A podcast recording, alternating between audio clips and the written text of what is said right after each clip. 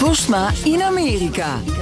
Tijd voor het Amerikaanse nieuws door de ogen van onze correspondent in Washington, Jan Postma. Jan, in Atlanta zijn ze heel teleurgesteld in president Biden.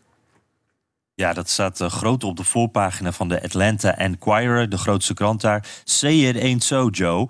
En dat gaat over het nieuws dat Chicago de volgende democratische conventie mag hosten. En dus niet Atlanta, dat ook in de running was.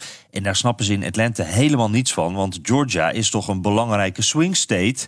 En ja, Illinois niet. Uh, dit nieuws choqueert de stad, maar de staat Georgia is nog steeds een battleground state. Zo troosten ze zichzelf een beetje. Maar die hele voorpagina ging erover met alleen maar teleurstelling van waarom hebben wij dit niet binnengehaald.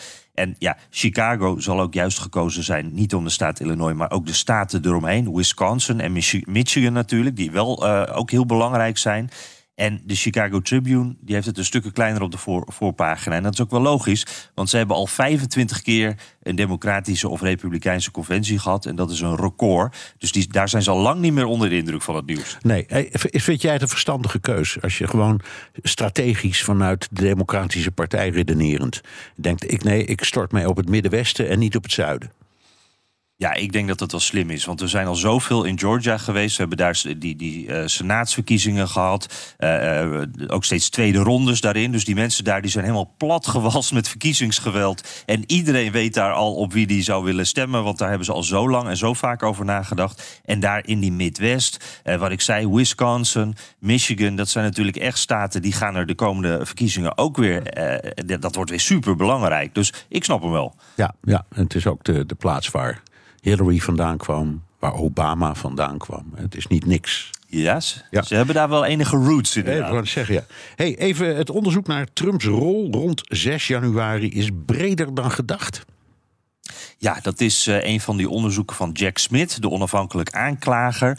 Uh, die on ook bijvoorbeeld uh, de geheime documenten uit Mar-a-Lago onderzoekt, maar doet ook 6 januari.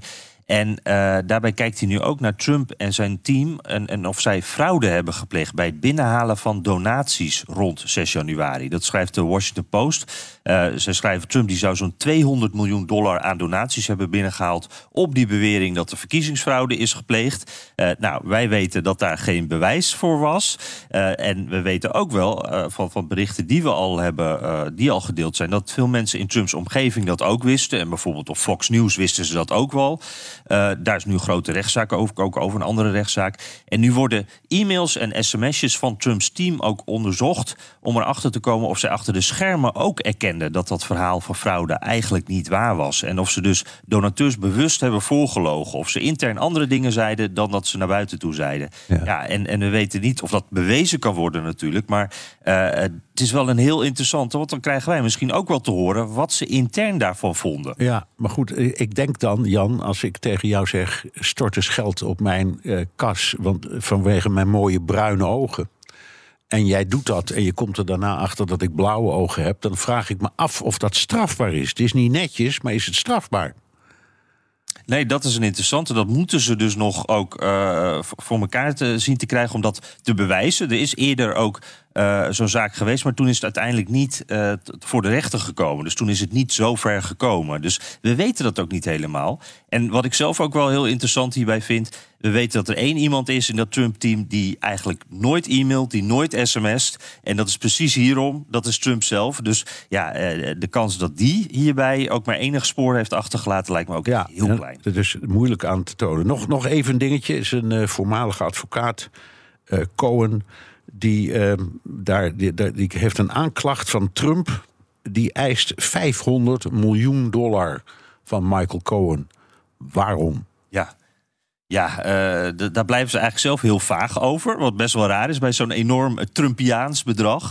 Uh, maar zij zeggen van ja, die Cohen die heeft zich heel veel geuit in de media over Trump. En daar, ja, hij is de oude advocaat van Trump. Dus dat mag helemaal niet. Dat was helemaal niet de bedoeling. Uh, en ze zeggen het heeft er helemaal niks mee te maken dat Cohen getuigd heeft tegen Trump. Uh, in, in die. Uh, in die Stormy Daniels-zaak. Ja. Stormy Daniels-zaak, ja, precies. Dat zwijggeld. Uh, waar Trump natuurlijk voor ook zich moest melden. Dus zij zeggen daar heeft het niks mee te maken. Maar ja, als je het dan zo een beetje bekijkt, dan is de timing wel heel bijzonder. Natuurlijk een goede week daarna.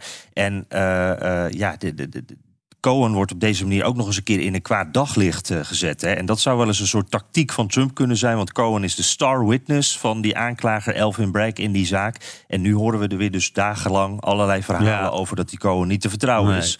Maar, die van Trump komen. Ja, maar ik denk Cohen heeft waarschijnlijk ook inmiddels een olifantenhuid. Want hij heeft al drie jaar in de gevangenis gezeten vanwege deze dingen. Dus die kan wel een tikkie hebben, toch?